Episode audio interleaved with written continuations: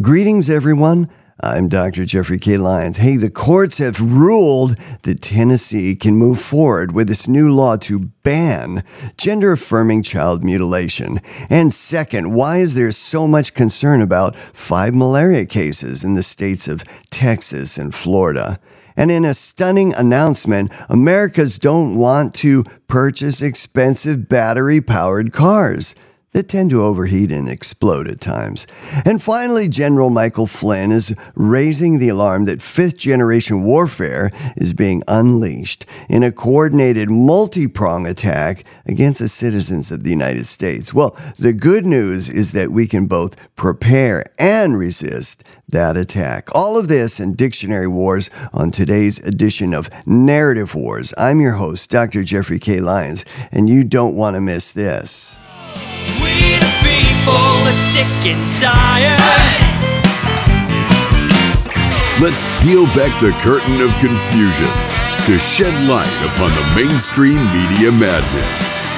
And now, Narrative Wars with your host, Jeffrey K. Lyons. We the people are sick and tired.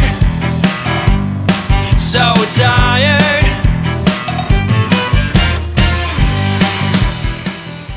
Well, greetings, everyone. I'm your host, Dr. Jeffrey K. Lyons, and we continue with a new week. And we want to start off with this story about the state of Tennessee. Well, the courts have ruled that Tennessee can enforce a ban on transgender care for minors, uh, which basically means that uh, if a person is under the age of 18, they cannot undergo gender mutilation surgery they are not going to be allowed to take these uh, hormones which uh, block puberty and uh, the various hormones which are given in order to so called transition from one gender to another. We know that's all a sham. You can't change. Uh, from a male to a female, it's virtually impossible. And your chromosomes do not change. Well, Tennessee's ban on gender affirming care for transgender youth can go into effect now. Uh, and that's at least for now, after the federal appeals court on Saturday temporarily reversed a lower court ruling. Let's take a listen uh, to cut number one. Late night court ruling allows a ban on gender affirming health care for transgender youth in Tennessee. The piece of legislation was previously blocked. News 2's Nikki McGee has more on groups working to connect youth with the services this legislation cuts off. Nikki?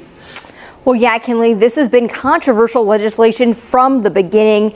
As of this ruling, doctors in Tennessee are not allowed to provide gender affirming care to youth. That includes things like puberty blockers, hormones, and gender changing surgeries. Now, Tennessee's Attorney General is applauding this ruling. This morning, he released a statement saying the case is far from over, but this is a big win, and he believes Tennessee is likely to win the constitutional argument in this case. So there are multiple uh, steps involved here. Uh, let's wind it back. Uh, Matt Walsh and uh, his movie, What is a Woman, created quite a lot of interest in this topic of so called gender affirming care. We know it's not, it's gender mutilation surgery and hormone blockers. However, after the release of uh, What is a Woman, uh, Matt Walsh had a rally and it was in downtown Nashville. There were numerous lawmakers there, and there was enough public interest that the following session, uh, this law was passed, which bans uh, the gender blocking drugs and the hormones, uh, which then transition to supposedly transition a human being from one gender to another. We know they don't work, and the surgery uh, blocking that uh, entire procedure for anyone under the age of 18. First, the step is to just get an awareness among the lawmakers that this is an issue. And so you have to uh, bring it up in terms of enough social awareness. That certainly happened with the rally in the national news, and uh, Tennessee was a perfect place in order to make that point. Then you have to get enough support from the public to get the law passed. The law was passed in the last session uh, during 2023. But then, after uh, even getting these things done, there is always the court battle. And uh, the Wokovite lawyers out there who uh, want to see uh, children mutilated and children destroyed and, and children sterilized for life and become lifelong drug addicts that have to take this, uh, these hormones for the rest of their lives, all to the tune of a probably a million dollar uh, haul uh, for the drug companies, the uh, uh doctors, the surgeons, so on. You know, this this entire support community, therapist, close to a million dollars over the lifetime of these people. Quite a cash cow situation. Then the third step is you got to get around the courts because there's going to be lawsuits. We've been seeing this around the country. I believe Florida is also uh, embroiled in a lawsuit as they rolled out their laws which restrict uh, gender affirming mutilation care.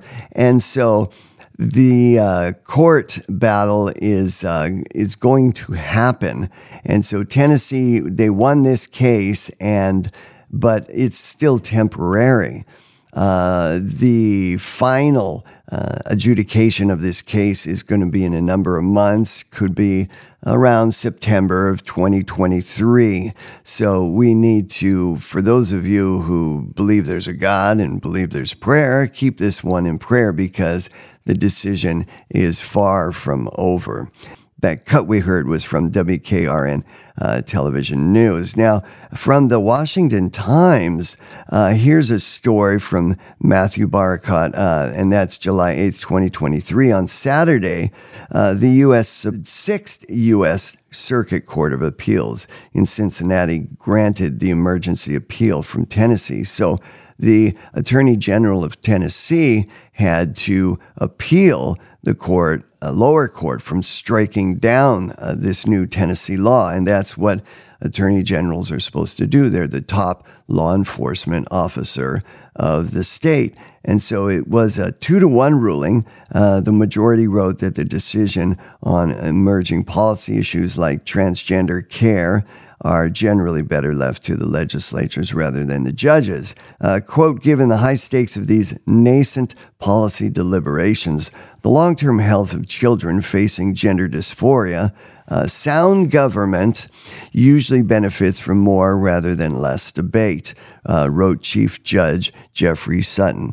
Well, a number of observations here that we want to highlight before we move on to our next story. First, uh, according to the AP News, as of July 9th, 2023, 20 states now have enacted laws restricting or banning uh, gender affirming care. So, striking down uh, gender affirming care, gender mutilation surgery, uh, and this hormone therapy. 20 states have done that. So, that's good news uh, that is a cause for rejoicing. Yeah, good job, you guys.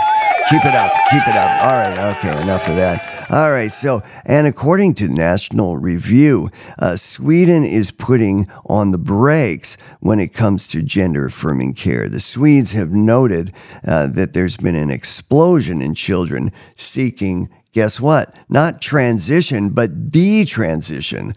So that's a very uh, important story because uh, we're thinking in the United States, we're hearing all these stories. They're all pushed to the top that uh, children want this. But in Sweden, it's the opposite. Uh, there's a explosion of, tre- uh, of children they're seeking detransition. They're saying, oh, that wasn't such a good idea. Uh, chop, chop, snip, snip, surgery, and all this gender uh, affirming, not affirming, uh, castration, uh, hormone therapy, bad idea. Uh, maybe uh, some adults lied to me. So that's very interesting. We'll continue to track that story in Sweden. and also, contrary to what the mainstream media may try to promote, it's becoming increasingly clear that, quote, there is no general scientific agreement, much less certainty, on how to best care for children with gender dysphoria. And that statement also coming out of Sweden. you can track those stories in the show notes. Regarding the Tennessee court ruling, quote, the court will issue a full ruling by September 30th after it has heard further arguments on the constitutionality of the uh, initial law. And that story from Politico.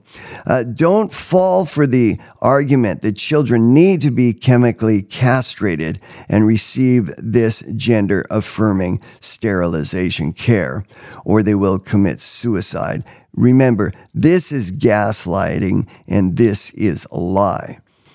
Interesting that the most thorough follow up of sex reassigned people.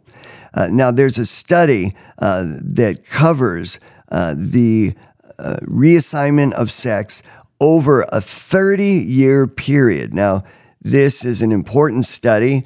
Panel studies like this are fairly rare because it takes a lot of money, a lot of funding, and it takes a rather large uh, sample size and a lot of effort in order to track people over 30 years. You can imagine people move, uh, people change careers, people uh, get married, uh, names change.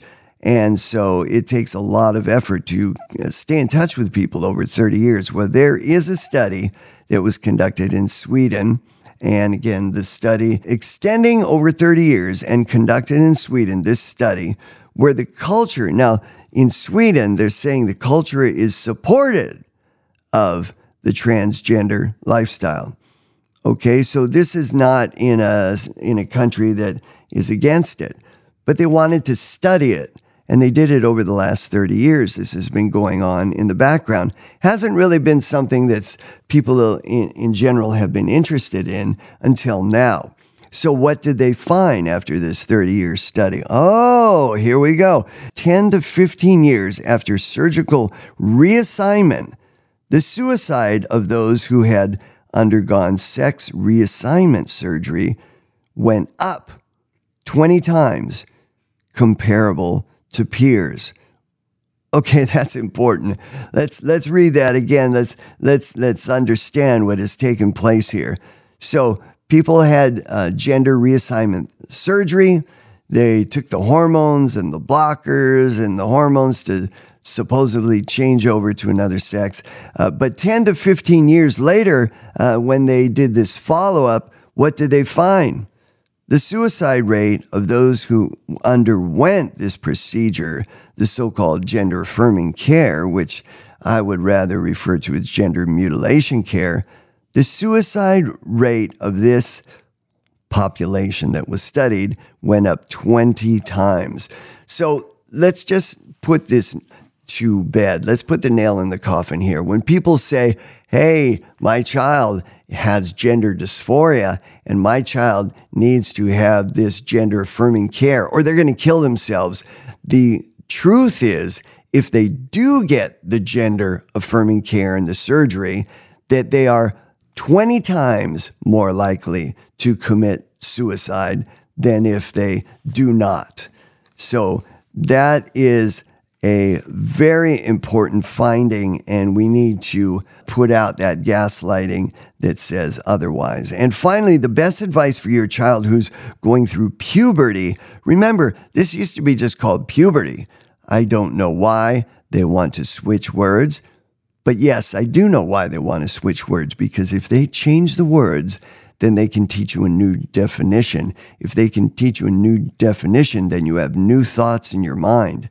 But if you use the old words, which society has understood, at least as long as I can remember from the beginning of the 20th century, at least, it was called puberty. And puberty is just a natural changing over from childhood to early adulthood. But now they want to strike that word puberty. And this is what we talk about on Narrative Wars it's, it's a battle of words, narrative. They want to strike that word puberty and they want to substitute the term gender dysphoria.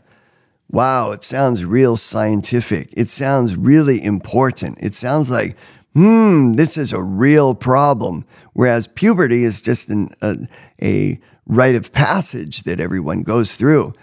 But now, if everybody's going through gender dysphoria, ooh, that doesn't sound right. Dysphoria, that ooh, that sounds like a real problem. And then they tell you the lie that if your child doesn't get gender affirming care, which is really gender mutilation therapy, then they're going to want to commit suicide. But we just found from the prior study in Sweden over 30 years that no, it's the opposite.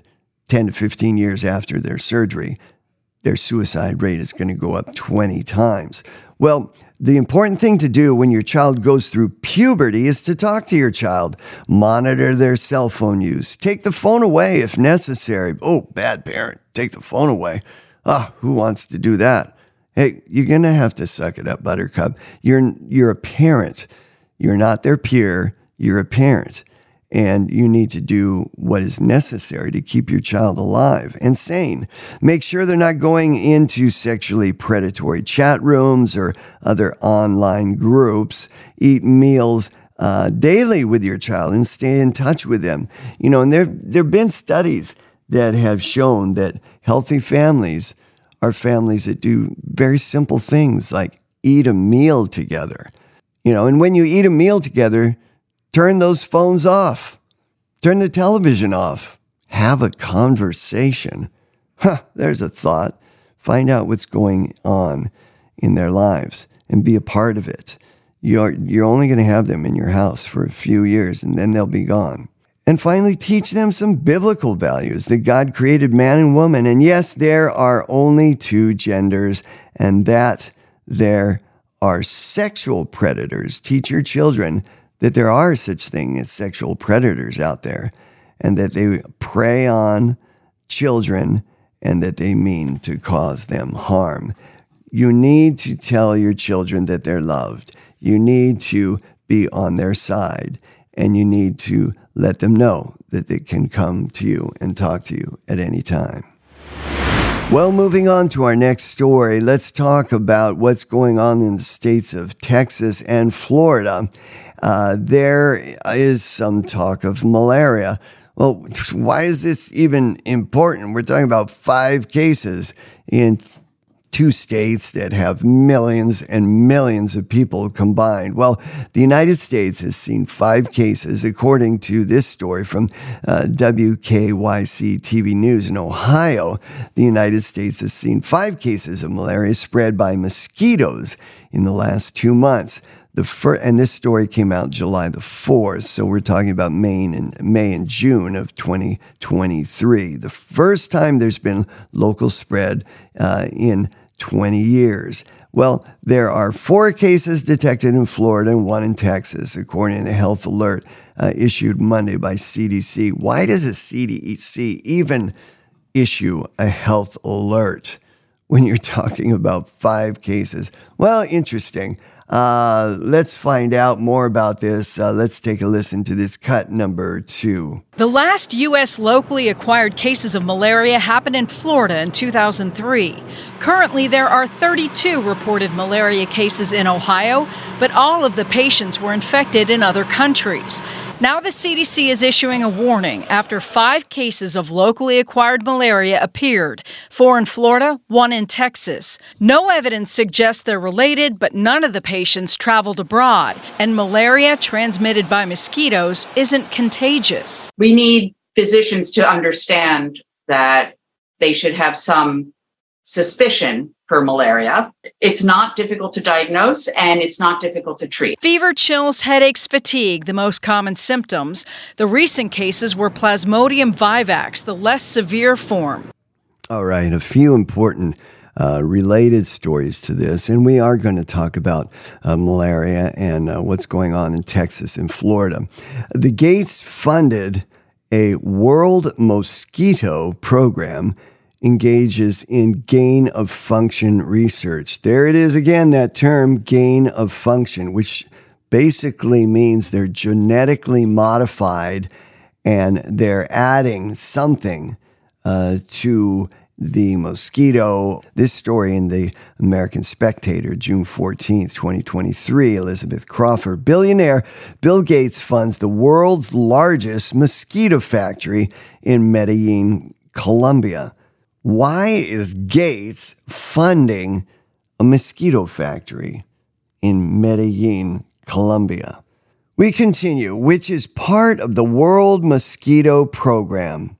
They release thousands of altered mosquitoes per week using gelatin capsules, drones, and motorcycles. This story in The American Spectator. I don't even know why this is being allowed. Why do we need genetically modified mosquitoes on Earth? Why do we allow this to go on? Well, it's being done in uh, Medellin, Colombia you know, I got to say right here, folks. Um, no, it doesn't doesn't sound right. No, um, I think uh, we're gonna have to. Yep, there it is, right there. There's a flag on the field. I can see it. There's a flag on the field right there. Okay, not right, not healthy for human beings and other God created creatures on planet Earth. Here's another follow-up story. The Gates Foundation spending 4 million to create malaria killing mosquitoes. CNET, June 21, and this goes back to 2018. Quote, vector control has played a critical role in reducing cases and deaths due to malaria over the past 15 years. Okay, sounds scientific and important. Malaria program at Bill and Melinda Gates Foundation. In the release, quote, genetically modified mosquitoes are showing promise in controlling other vector borne diseases. So we look forward to exploring their use alongside complementary intervention for malaria. You know, Bill Gates is not a medical doctor. He was a computer guy, an entrepreneur. Why is he creating genetically modified mosquitoes with gain of function research in Medellin, Colombia. Why was this going on uh, as, as, as far back as 2018? It may have started even earlier, according to CNET. We continue. The Gates Foundation has given 2 billion worth of grants over the past 2 decades to fight malaria. According to Business Insider, malaria is caused by parasites that are transmitted to people through the bites of, you guessed it, infected mosquitoes. In 2015, nearly 212 million people were infected and roughly 429,000 died, according to the World Health Organization.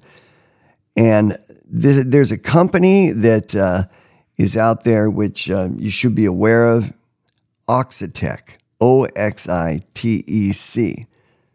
So, according to this article, Oxitec's method is to unleash genetically engineered male mosquitoes to mate with wild female mosquitoes, which might carry malaria. Well, we don't even know. Their offspring will carry the self limiting gene, and the female mosquitoes only, only the females do the biting. They'll die before they become capable of biting people. Well, this is the theory. I'm not sure how they track this or know this is what actually takes place. This should help. Well, will it help? We don't know. It says this should help limit the transmission of malaria. The gene can be passed along for up to 10 generations. In addition to malaria, Zika virus could also be reduced, the company said. So it might help. It should stop the female mosquitoes that transmit, transmit the disease it's not really clear. So, a couple comments here. Why is the Bill Gates operating the mosquito factory in Medellin, Colombia? We've already commented on that, but do your own research. Follow up on that. Why is this going on? Why is the world not questioning the release of millions of GMO mosquitoes around the world? I mean, do we really need to be tinkering with Mother Nature? Do we really need to be playing God? Well, these people they're not God fearing. They don't believe there's a God. So they just feel that mosquitoes and anything else that's living is just like a computer. You just tinker with it. You know, mosquito 1.0, mosquito 2.0, 2.5, 3.0.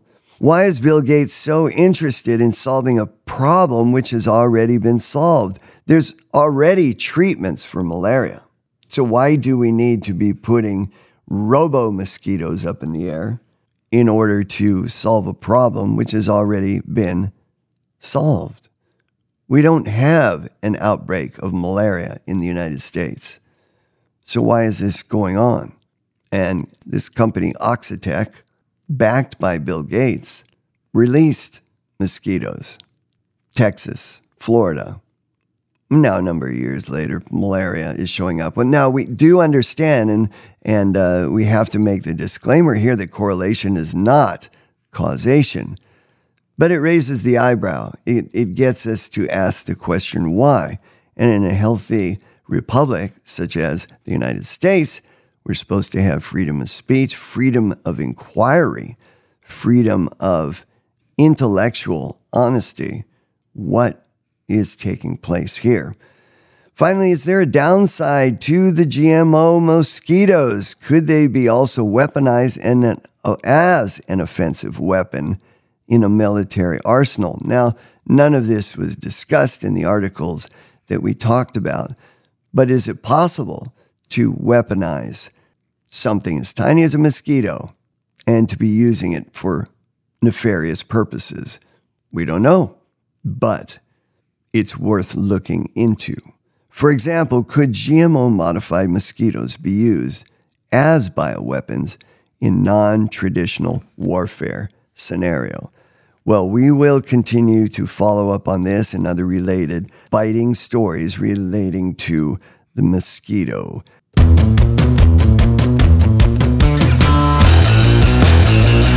Well, Narrative Wars continues to expand its audience, both in the United States and internationally.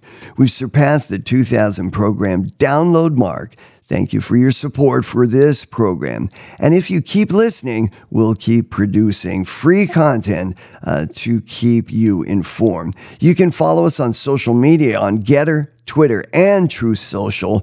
Just search for Jeffrey K. Lyons. That's Jeffrey K. Lyons on one of these social media apps. Again, that was GETTR, Twitter, Truth Social. And for more information, visit our website on narrativewars.org. That's narrativewars.org. And when you listen to us on your favorite podcasting app, please five star rate, follow, and tell two to three like minded friends. That's how we continue it to expand the Narrative Wars posse. We truly appreciate your support. You are the reason why we do this program. And now let's continue. All right, continuing on with our next story, moving from uh, biting bugs to a story that has to do with uh, the cars that uh, are using uh, batteries. And interestingly enough, is that the rare earth materials that are used uh, in order to make the batteries which power the EV cars, well, they're taking quite a bite out of the earth.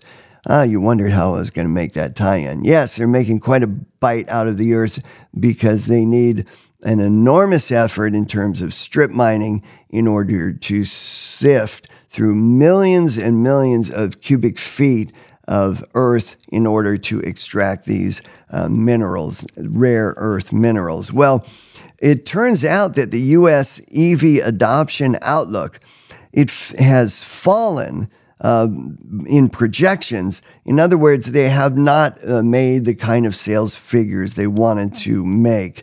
And so the outlook fell by 30% in 2022. So uh, going back to 2022 and projecting forward, they did not make their mark by 30%, and that's quite dramatic. Well, uh, according to this article, Yahoo, Yahoo News, uh, December 20, 2023, auto executives around the globe are pumping the brakes when it comes to expectations for EV adoption. And in a recent survey conducted by consulting and accounting firm KPMG, the median expectations for EV sales in the US by 2030 fell by 65% uh, last year to 35% in this year's poll.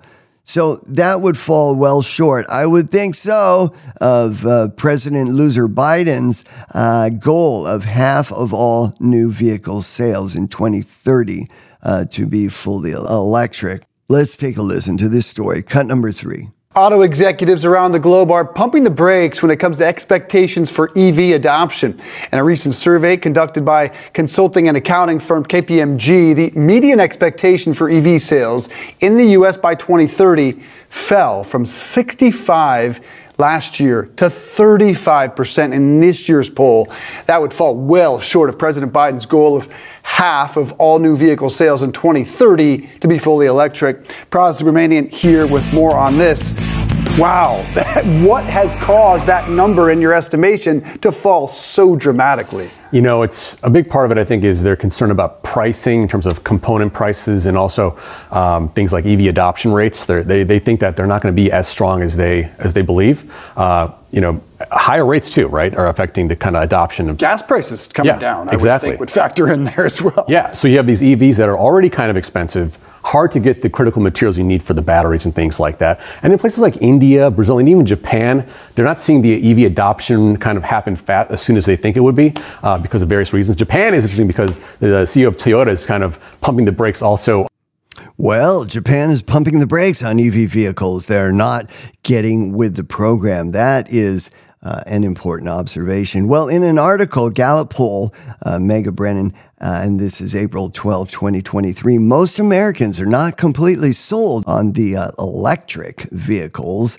Uh, Washington, D.C. Americans' adoption of EV vehicles is proving to be slow as relatively few currently own one only 4% own them or are seriously considering purchasing one. Uh, that's uh, 12%. Another 43% of U.S. adults say they might consider buying an electric vehicle in the future, while 41% say, no, we're not going to do it. Absolutely no. So look at, here we go. Look, the two biggest categories, uh, looking back at these stats 43% of U.S. adults say they might consider buying. So they're on the fence post. Yeah, maybe yes, maybe no.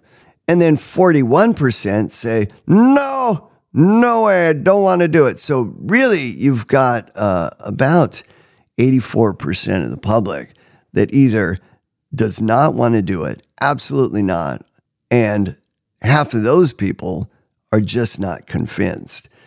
So this is not being adopted quickly. People are not buying in on the EV craze it's basically being pushed top down.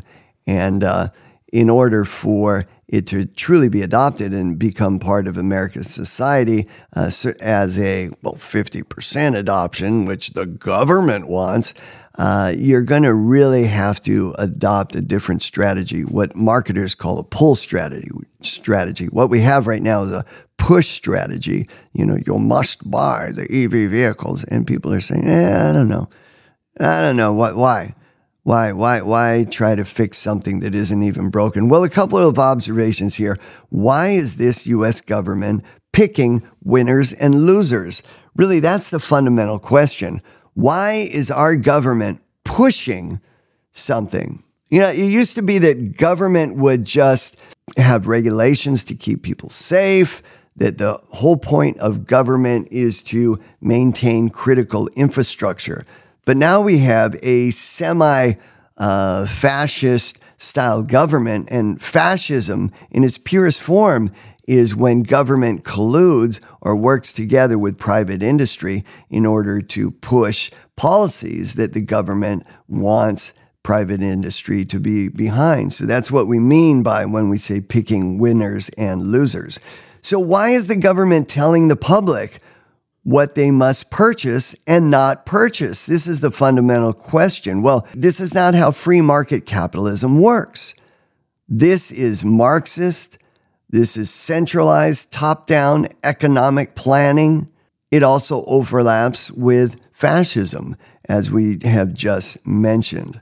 But if you've got a government which is saying this is how we're going to restructure society, We're going to uh, come up with billions of dollars in order to create new factories to produce these EV cars.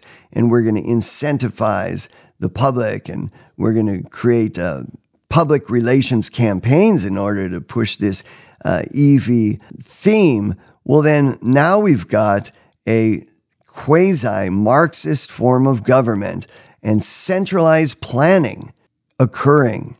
And we saw how well that went in the Soviet Union when it collapsed. Well, people do not want to be forced to purchase EV cars. That is clear. They're not hitting their goals. They're down 30% from their targets.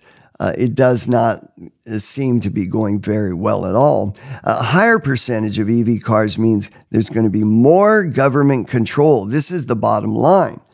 Why? Because it's the government which is pushing the factories, it's the government which is funding the industry.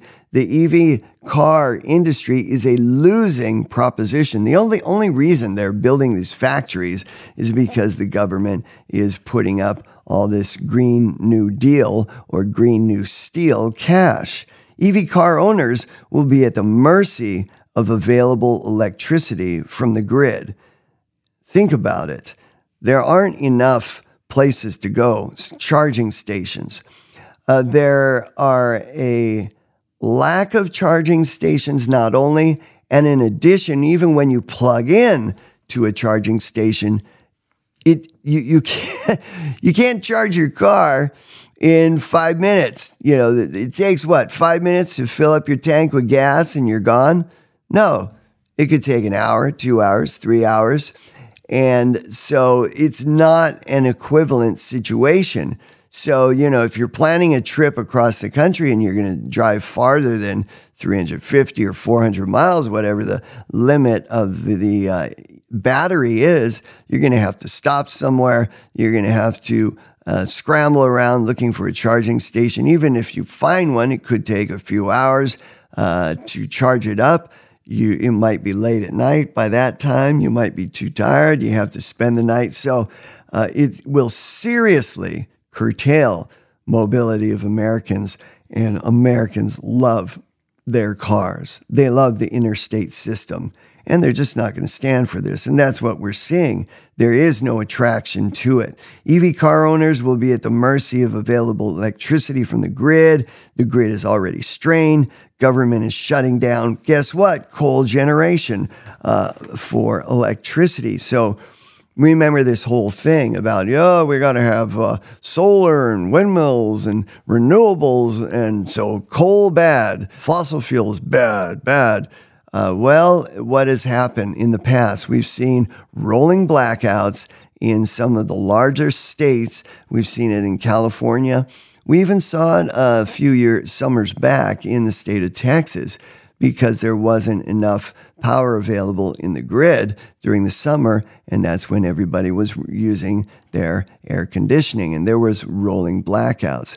So this is a, a real problem. So you're going to add more strain onto the grid with millions and millions of EV cars, and we can't even come up with enough electricity to uh, supply the air conditioners across the country right now because at the same time, we're shutting down coal uh, generating uh, facilities that make uh, electricity. So, really, it's stupid on both ends.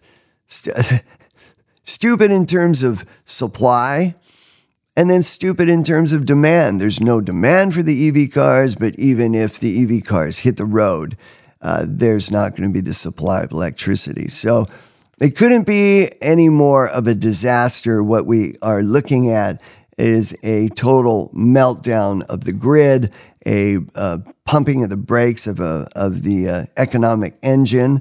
And remember, trucks uh, run on diesel fuel, but if that gets shut down, we're really in trouble. So we need to uh, say no to EV cars. We need to say yes to other means of producing electricity. The uh, windmills and the uh, solar farms just aren't doing the trick.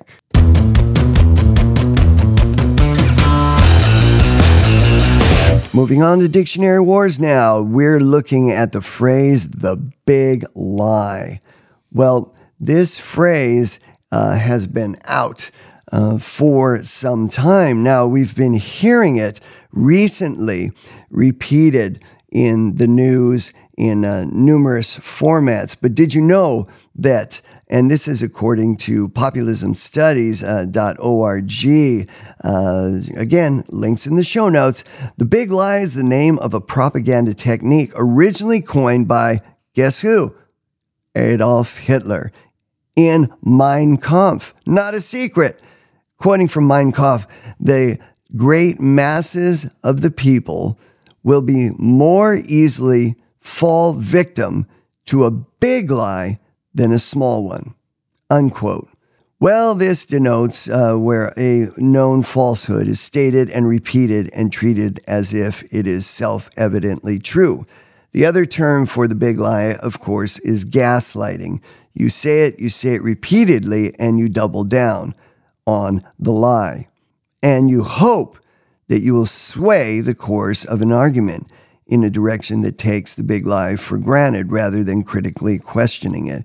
Examples of this are blaming the Jews for all of Germany's problems and communist pro- propaganda blaming the bourgeois for all the workers' problems. Well, what is happening now is there's a new twist on the big lie.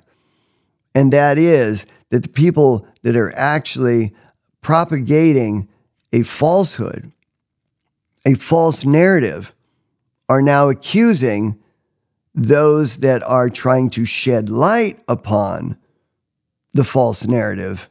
They're accusing those people of propagating a big lie. So, this other version of the big lie is the insistence that the 2020 election, this is an example, that the 2020 election was the most secure election in American history, and that anybody who disagrees with this secure election narrative is engaging in, guess what? Here comes the big lie. So, in this tactic, uh, there's an argument between two opposing parties, one party accusing and maligning the other party of a certain action. And when all the while the accusing party is doing the very thing that the other party is being accused of. Let's take a listen to this. Cut number four 2,000 mules. What's a mule?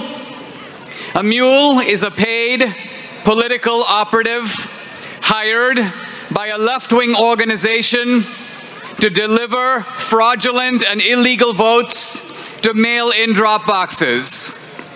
The number 2,000 is a ridiculous undercount of the number of mules. The real number is much greater and the Democrats deployed them in all the key states essentially to, to rig the election for Biden, to put Joe Biden over the top. This is not a big lie. It's not misinformation. It is now a proven fact. So that's Dinesh D'Souza. And he's saying this is not a big lie. In other words, by shedding light upon the fact that the 2020 election was rigged, by coming up with the evidence, objective evidence, that the 2020 election was rigged. And you're just going to have to watch 2000 Mules yourself, weigh the evidence. To me, it's overwhelming. The election in 2020 was rigged.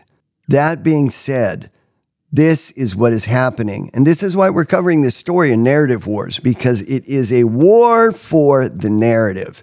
Take a listen to this.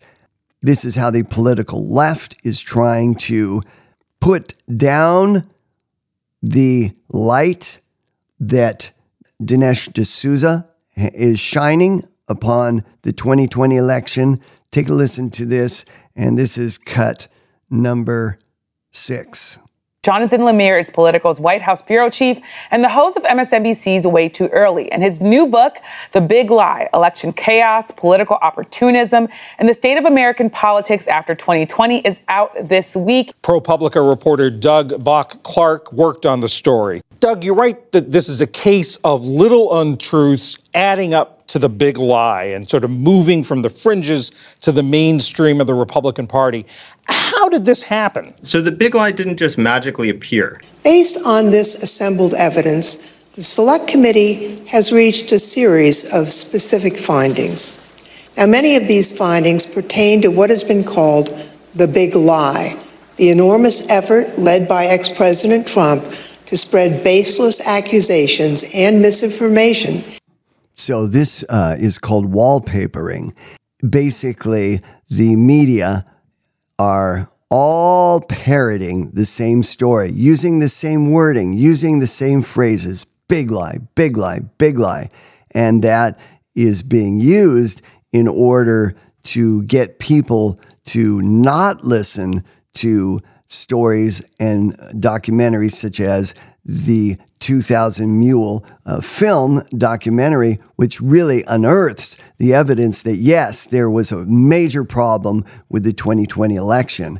And so they're accusing Dinesh, Dinesh D'Souza and others who are uh, questioning the results of the election by calling it a big lie, when in fact they're the ones that are perpetrating the big lie. Now, a couple final uh, things to note here. Hitler championed the term. Remember, it was Adolf Hitler in his book Mein Kampf that championed the term the big lie as a propaganda ploy to sell ideas such as Jewish final solution to the public. Uh, secondly, the big lie now has a new twist, and we've been talking about this, and that the modern mainstream propaganda media is now accusing Americans that choose to question election integrity of pushing a big lie. So, in other words, the party committing the big lie, the January 6 kangaroo court hearings, which we just heard in that cut, is blaming the American voters of committing wrong think, the Orwellian term, by stating that there's value in questioning election integrity. And that is not a big lie.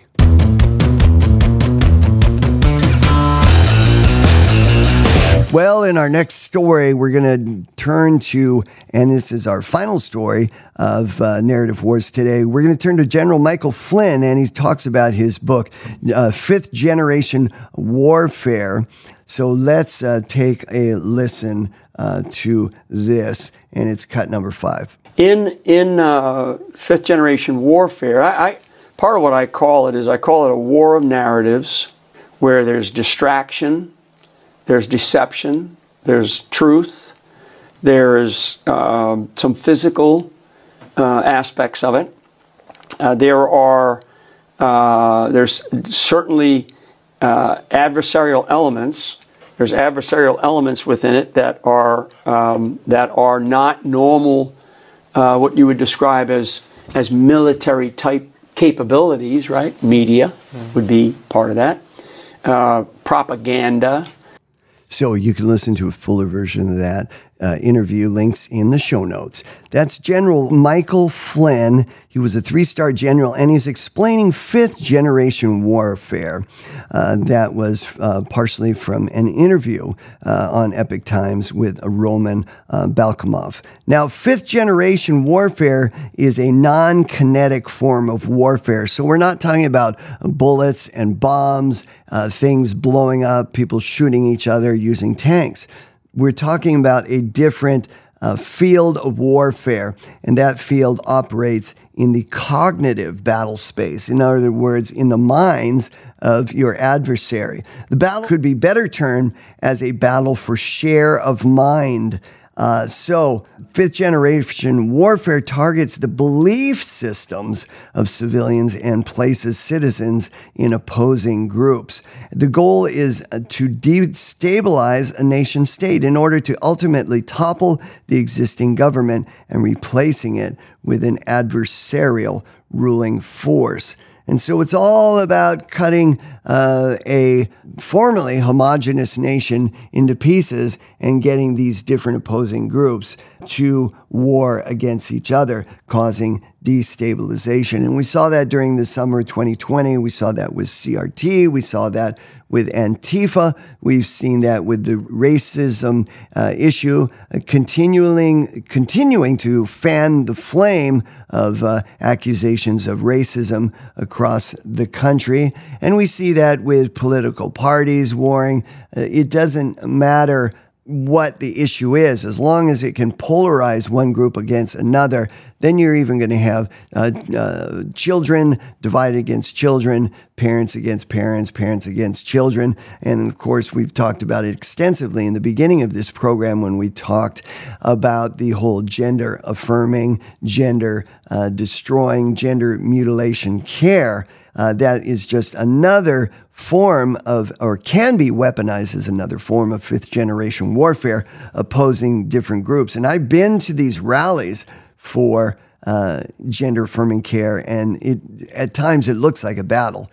Uh, believe me, you, you should go uh, for yourself and, and see what it looks like. Uh, it is uh, definitely a battle for the mind. Secondly, ironically, a nation can be under attack from fifth generation warfare strategy. Remember, it's in the cognitive battle space, in other words, the mind.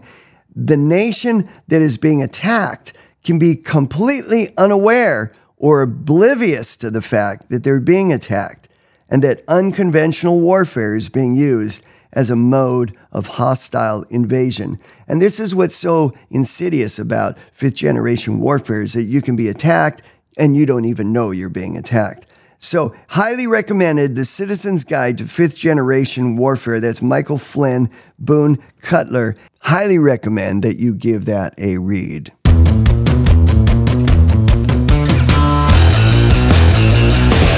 Well, some concluding comments here.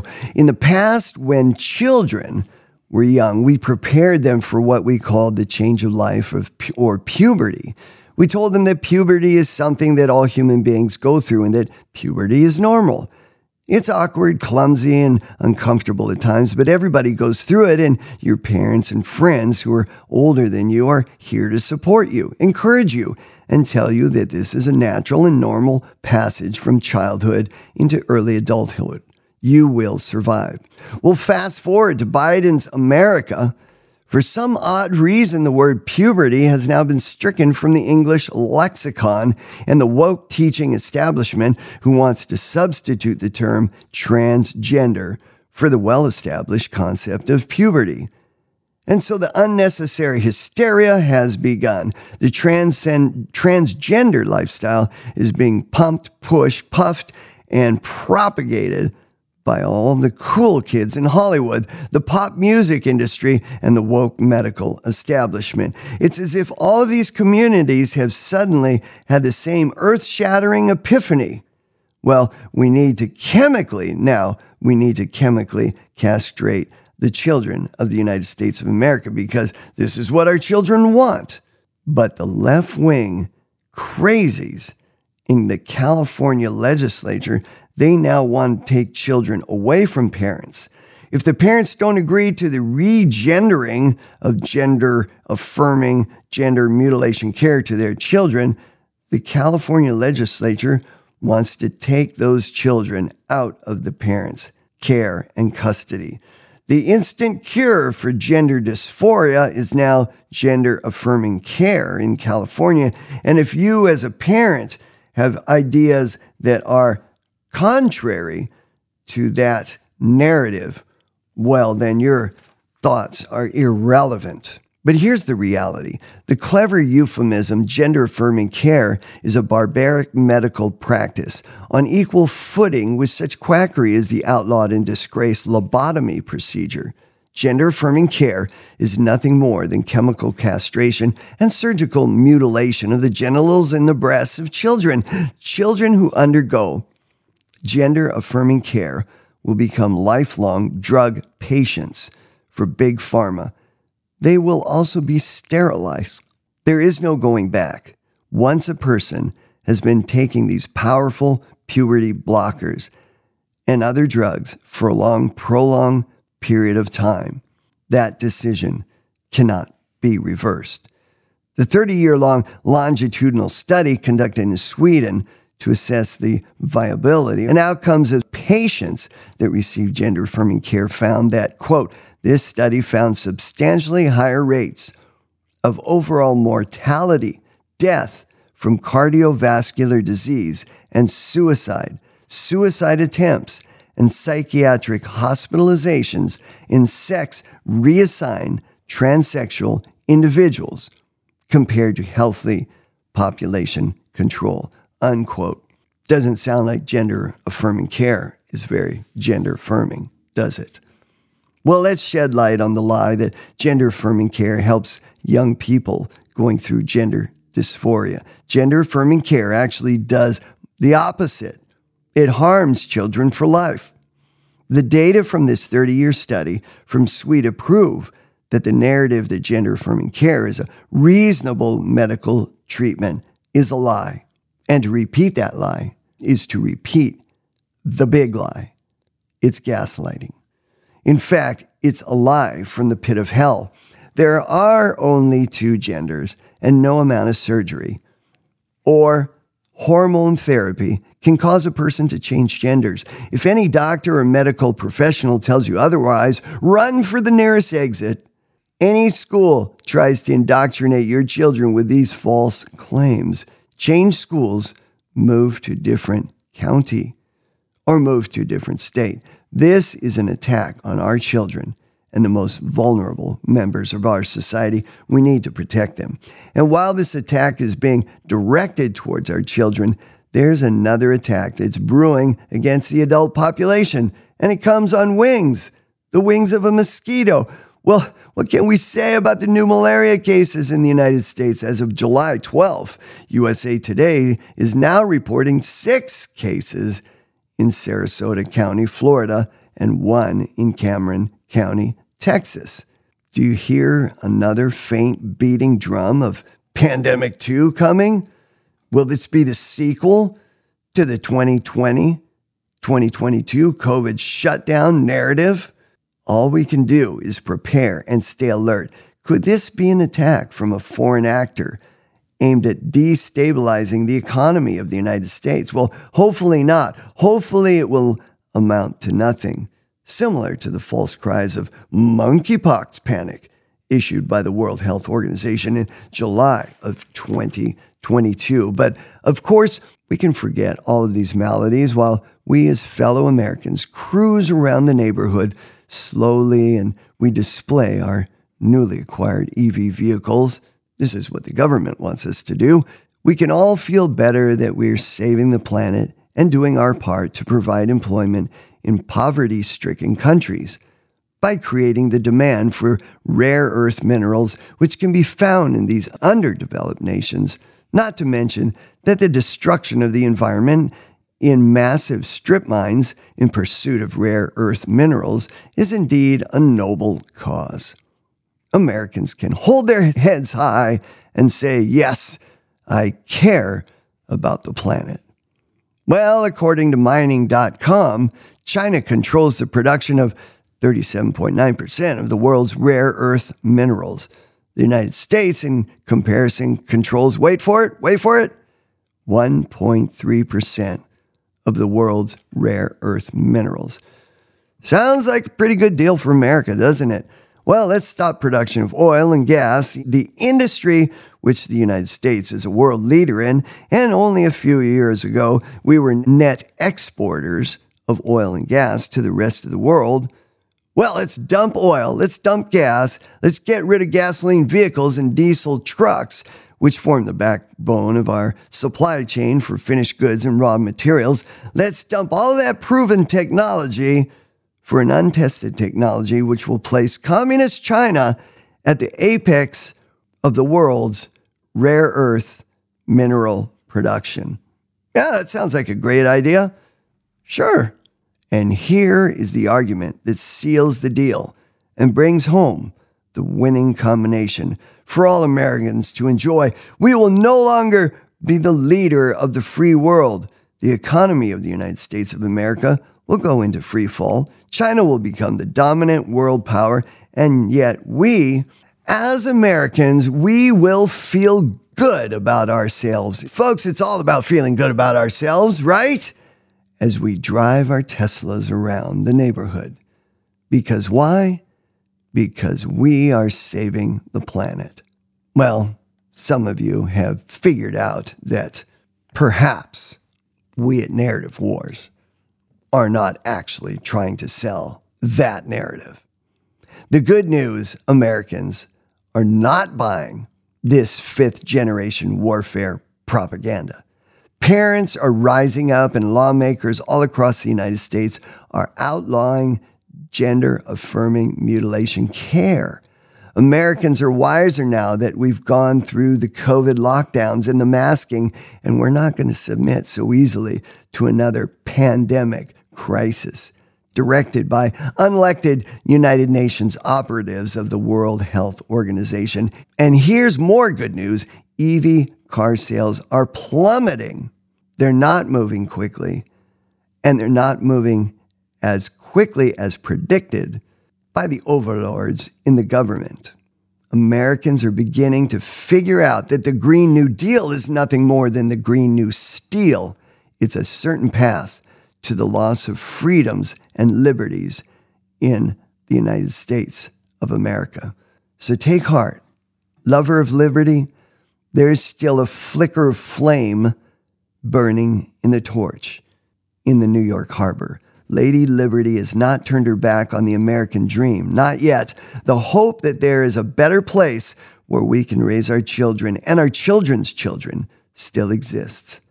America is still a place where in God we trust means that we have the freedom to teach our children that God is in control and the Bible remains a guidebook for life. Until next time for Narrative Wars, I'm your host, Dr. Jeffrey K. Lyons. We the people are sick and tired. So tired.